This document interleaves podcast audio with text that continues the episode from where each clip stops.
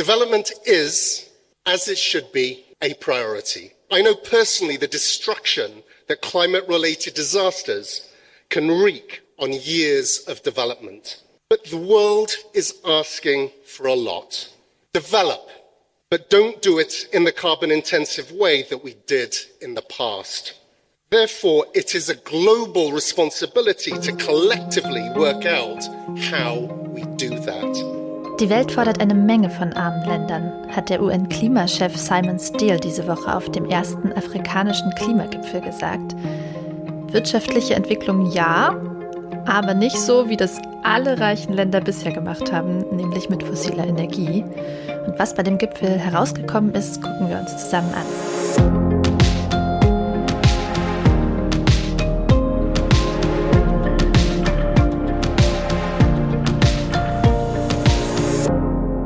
Hi und herzlich willkommen zu einem neuen Klima-Update, dem Nachrichtenpodcast von Klimareporter und der Taz. Mein Name ist Katharina Schubkowski, ich bin Redakteurin der Taz und spreche heute mit meiner Taz-Kollegin Susanne Schwarz. Moin! Hi! Wir sprechen ja hier jede Woche über die drei wichtigsten Klimanachrichten. Und in dieser Woche sind es folgende. Wir gucken nach München auf die internationale Autoausstellung IAA. Dann sprechen wir über die erste afrikanische Klimakonferenz, die in Kenia stattgefunden hat. Und zum Schluss noch über klimaschädliche Subventionen für die deutsche Industrie. Seit Anfang dieser Woche läuft in München die internationale Autoausstellung, also die IAA, mhm. die sich im Namen den Zusatz Mobility gegeben hat. Also seit zwei Jahren heißt sie IAA Mobility, um nicht als reine Automesse wahrgenommen zu werden, sondern als Mobilitätsmesse. Und die IAA zieht auch viele Klimaschützerinnen nach Bayern, die gegen die Messe protestieren. Ich würde sogar sagen, für die Klimabewegung in Deutschland ist München jetzt das größte Event dieses Jahr. Es gab ja in diesem Sommer auch noch keine Massenprotestaktionen. Also es gab natürlich schon Aktionen, aber eben nicht so groß und öffentlich mit Camp, also dass man einfach dorthin kommen kann und an Aktionen teilnehmen kann. Bei den IAA-Protesten jetzt werden so 1500 bis 2000 Leute erwartet. Ja, je nachdem, wann ihr den Podcast hört, wisst ihr vielleicht schon, ob sich diese Erwartung erfüllt hat. Die Messe und die Proteste gehen ja noch bis Sonntag. Ja, was die Proteste allerdings begleitet, sind äh, massive Repressionen seitens der Polizei. Also die Haupt-Action-Tage äh, der Proteste mit Blockaden und so weiter ähm, sind Freitag und Samstag. Aber schon bevor die Blockaden überhaupt angefangen haben, sitzen 29 Personen in bayerischen Gefängnissen in Präventivhaft.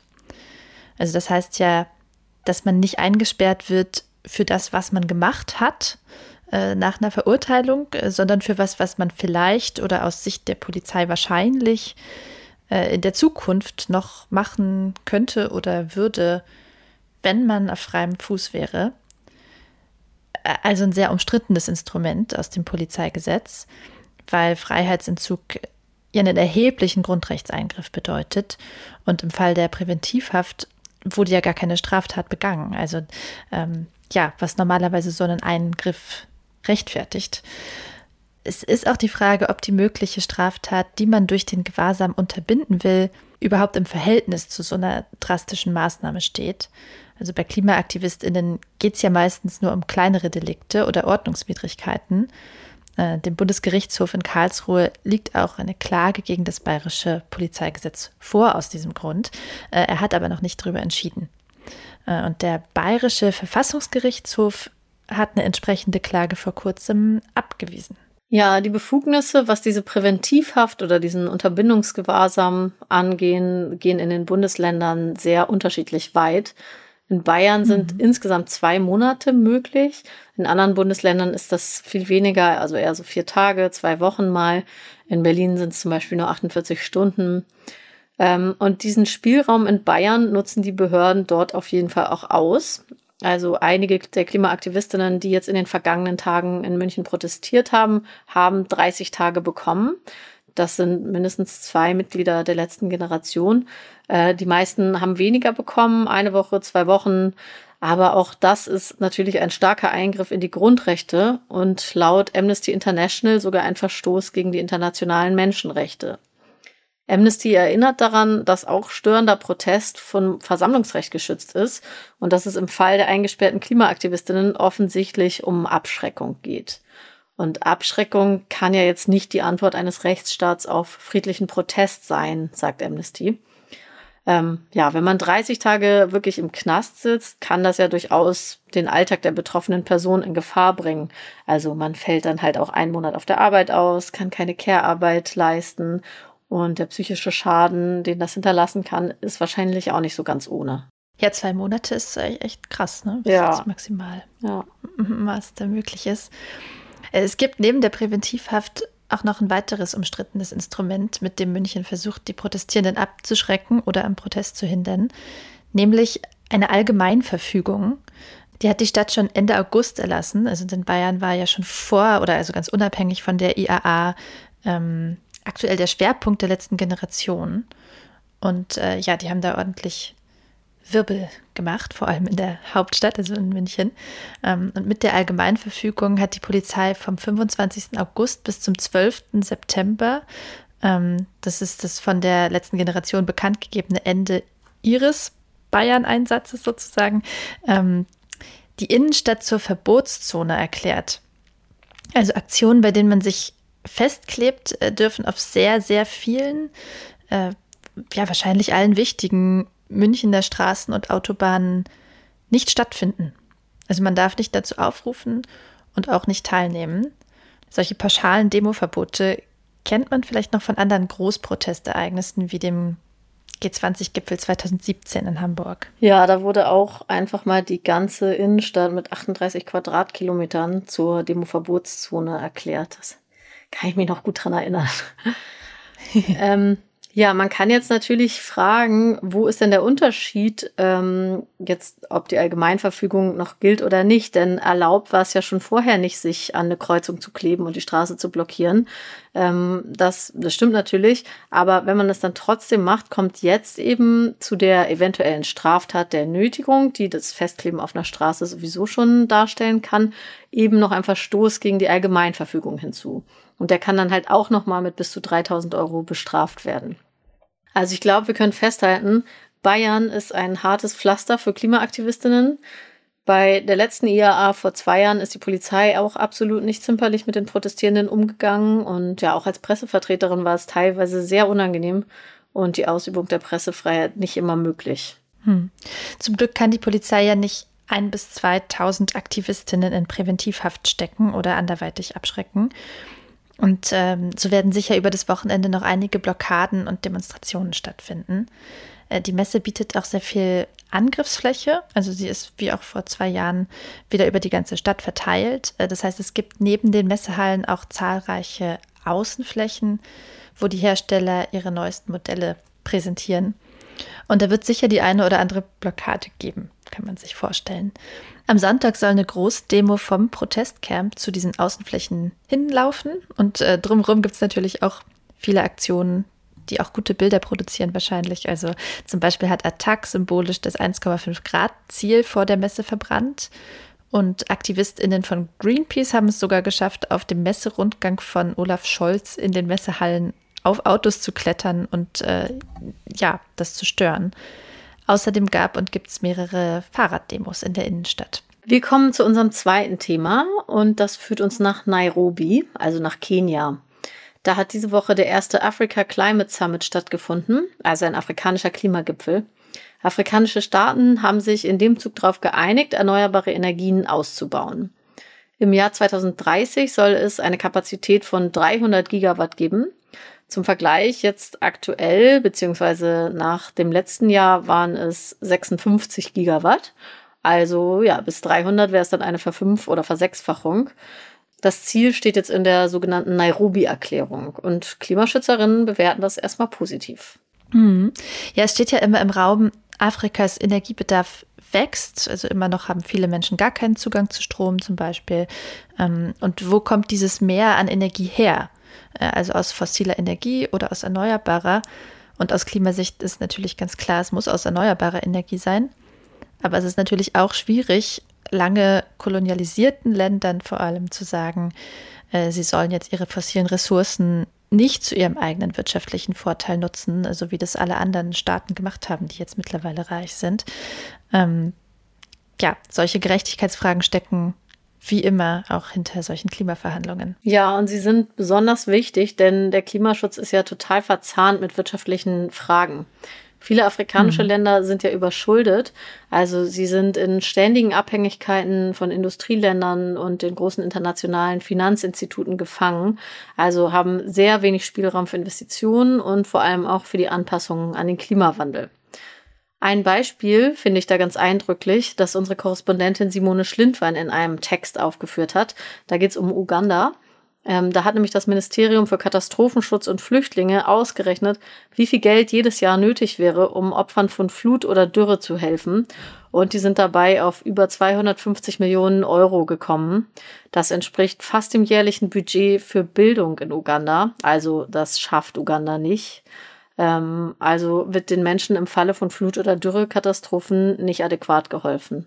Hm. Ja, es gibt da echt einige so krasse Zahlen. Also zum Beispiel geben laut Oxfam 64 Staaten auf der Welt mehr für den Schuldendienst aus als für die Gesundheitsversorgung. Oh, krass. Und ja, das internationale Finanzsystem ist offenkundig nicht in der Lage, das Problem zu lösen. Und ähm, ja, da wurde auch auf der Frühjahrstagung vom Internationalen Währungsfonds und der Weltbank schon drüber verhandelt. Wir haben da damals auch drüber gesprochen im Klima-Update. Also da ging es zum Beispiel um neue Regeln für Zahlungspausen nach Klimakatastrophen. Und äh, jetzt nach dem afrikanischen Klimagipfel gibt es noch ein konkretes Beispiel, nämlich einen sogenannten Debt for Nature Swap, also einen Tausch von Schulden gegen Natur sozusagen. Äh, Deutschland erlässt Kenia Schulden in Höhe von 60 Millionen Euro und dafür steckt Kenia dieses Geld in Klimaschutz. Ja, über die Summe kann man sich jetzt streiten, ne, ob es nicht mhm. mehr sein müsste. 60 Millionen ist jetzt nicht so viel. Aber mhm. es ist trotzdem erstmal gut, dass es da Bewegung gibt, auch mit einem konkreten Fall. So kommentieren das auf jeden Fall auch die deutschen Klimaschützerinnen, die das beobachten, also als ersten Schritt. Lokale Initiativen in Kenia sind allerdings teilweise auch skeptisch oder kritisch. Ähm, sie haben zum Teil Zweifel, ob ihnen das Geld zugutekommen wird, beziehungsweise ob nicht am Ende die vereinbarten Maßnahmen die lokale Bevölkerung einschränken. Denn klar, also Kenia kann mit dem Geld dann nicht einfach mehr autonom umgehen. Also ein umfassender Schuldenerlass ist das natürlich nicht. Hm. Wir haben jetzt bisher mehr oder weniger über die Erfolge gesprochen bei diesem Klimagipfel. Es gibt auch also speziell einen Bereich, der wirklich Fragezeichen oder eher schon fast Bauchschmerzen hinterlässt. Und das ist der Aufbau von freiwilligen CO2-Märkten in Afrika. Also man könnte dort dann auf freiwilliger Basis Zertifikate für seinen CO2-Ausstoß kaufen und mit dem Geld wird dann Klimaschutz irgendwo finanziert. Ähm, also das heißt, woanders äh, werden dann dafür Emissionen eingespart. Und äh, die VerfechterInnen argumentieren, also sie finden das gut, äh, weil so Verursacher für Klimaschutz zahlen. Die KritikerInnen sagen aber, im Moment, also so zementiert man doch nur, dass CO2-Emissionen okay sind, also solange man so ein Zertifikat kauft. Und äh, ja, nebenbei gesagt, gibt es bei solchen Geschäften auch immer wieder Pannen, also sodass die CO2-Einsparungen viel geringer ausfallen als angenommen. Also da muss es echt ums Detail gehen. Speziell die Vereinigten Arabischen Emirate haben ein großes Interesse am Aufbau so eines CO2-Marktes und haben auf dem Gipfel jetzt auch angekündigt, 450 Millionen Dollar in die sogenannte African Carbon Market Initiative zu stecken. Und naja, die Vereinigten Arabischen Emirate sind halt ein Ölland und wollen erklärtermaßen auch nicht aufhören, ein Ölland zu sein. Also mhm. da können einem zum Beispiel die Aussagen des Industrieministers Sultan Al-Jaber einfallen. Im Mai hatte er gesagt, dass es beim Klimaschutz nicht um den Ausstieg aus fossilen Energien geht, sondern um den Emissionsausstieg. Ähm, und das ist ja auch der gleiche Minister, der auch CEO von einem staatlichen Ölkonzern ist und auch noch Präsident der nächsten Weltklimakonferenz werden soll, die ja in Dubai stattfindet. Also das Bild, wie die Vereinigten Arabischen Emirate ihre Rolle beim Klimaschutz sehen, wird immer deutlicher. Wir kommen zu unserem dritten Thema und gucken nochmal nach Deutschland und zwar genauer gesagt auf das Geld, mit dem der Staat klimaschädliche Industrien fördert. Das Forum Ökologisch-Soziale Marktwirtschaft hat im Auftrag von Greenpeace eine Studie dazu durchgeführt und festgestellt, dass Deutschland sechsmal so viel Steuergeld für klimaschädliche Industriesubventionen ausgibt wie für den klimafreundlichen Umbau dieser Industrien. Und zwar sind es 16 Milliarden Euro, die pro Jahr an die Industrie fließen, um das fossile Geschäft zu unterstützen, im Gegensatz zu lediglich 2,8 Milliarden, die für Klimaschutzmaßnahmen zur Verfügung gestellt werden.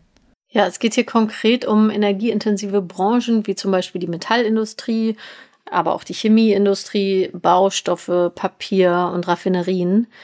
Aber auch die Lebensmittelindustrie und die Autoindustrie profitieren von den klimaschädlichen Subventionen, wenn auch nicht im gleichen Maße. Den Löwenanteil machen staatliche Entlastungen im nationalen und europäischen Emissionshandel aus, nämlich 10 von den 16 Milliarden Euro. Der nächstgrößere Posten sind dann Vergünstigungen bei der Stromproduktion. Das sind jährlich 3,8 Milliarden. Und der drittgrößte Posten sind direkte Steuerentlastungen beim Einsatz fossiler Energieträger mit 2,2 Milliarden Euro. Die Unternehmen, die sich über diese Geldgeschenke freuen, das sind gar nicht so viele, die dafür natürlich dann umso mehr Geld abgreifen. Und das sind vor allem ThyssenKrupp, Linde Gas und BASF. Ja, und warum ist es so relevant, dass wir das hier erzählen? Natürlich nicht aus reiner Antipathie gegenüber ähm, diesen einzelnen konkreten Unternehmen oder so, äh, sondern weil es natürlich viel aussagt über die Klimapolitik und auch Wirtschaftspolitik der Bundesregierung. Ähm, und auch weil es große Auswirkungen hat. Also zum Beispiel hat sich Deutschland im Rahmen der G7 eigentlich verpflichtet, bis 2025 ineffiziente fossile Subventionen abzubauen. Äh, und auch im Koalitionsvertrag der Ampelregierung steht der Abbau fossiler Subventionen drin. Ähm, ja, jetzt kann man sich natürlich darüber streiten, was ineffiziente fossile Subventionen ja. sind und äh, ob es auch effiziente fossile Subventionen gibt. Aber äh, ja, man muss feststellen, also nach einem Abbau sieht das jetzt nicht aus. Ganz im Gegenteil, eher nach einem Förderprogramm der fossilen aus Steuergeldern. Ja, und das ist eben auch fatal, weil es die Industrie effektiv davon abhalten wird, einen klimafreundlichen Umbau in Gang zu bringen. Denn dann würde sie sich ja diese Geldgeschenke entgehen lassen und müsste halt mit den eher mickrigen Klimaschutzförderungen vorlieb nehmen. Also warum sollte sie das machen? Gut, vielleicht um das Überleben der Menschheit etwas wahrscheinlicher zu machen, aber hey, wenn man stattdessen Geldgeschenk kriegt, ja, also es ist ein bisschen schwierig, da nicht zynisch zu werden. Ähm, aber Greenpeace zeigt in dieser Studie auch Optionen auf, wie es anders gehen könnte. Das ist logischerweise auch gar nicht so schwierig. Man müsste eben sofort aufhören, Gas, Kohle und Öl zu subventionieren und dann hätte man 10 Milliarden Euro im Haushalt zur Verfügung, die an anderer Stelle natürlich gebraucht werden. Ja, und zu den Strompreisvergünstigungen sagt Greenpeace, die müsste man reformieren, sodass Stromverbrauch aus Erneuerbaren gefördert wird und auch das Stromsparen der Industrie belohnt wird. Auch international fließt übrigens noch echt wahnsinnig viel Geld in fossile Energie. Und äh, noch ist eigentlich nicht mal die richtige Formulierung, denn die Zahlen, die steigen sogar weiter. Das hat der Internationale Währungsfonds vor kurzem bekannt gegeben nach einer Analyse. Und 2022 äh, haben die fossilen Subventionen weltweit sogar einen neuen Rekord erreicht, nämlich 7 Billionen US-Dollar. Also ja, eine unvorstellbare Summe. Damit sind wir am Ende dieser Folge. Schön, dass ihr dabei wart. Abonniert uns gerne in eurer Podcast-App und lasst uns gerne eine Bewertung da. Oder schreibt uns eine Mail an klima-update.klimareporter.de, wenn ihr uns direkt erreichen wollt. Danke an Michael Bauer, Janette Lechner, Moritz Heiber und Steffen Jüstel, die uns mit einer Spende unterstützt haben. Danke auch von mir. Ciao. Ciao.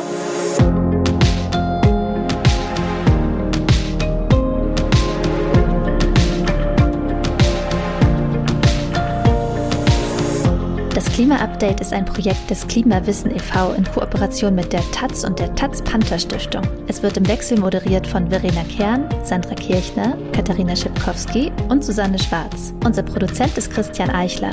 Ihr könnt unsere Arbeit mit einer Spende unterstützen.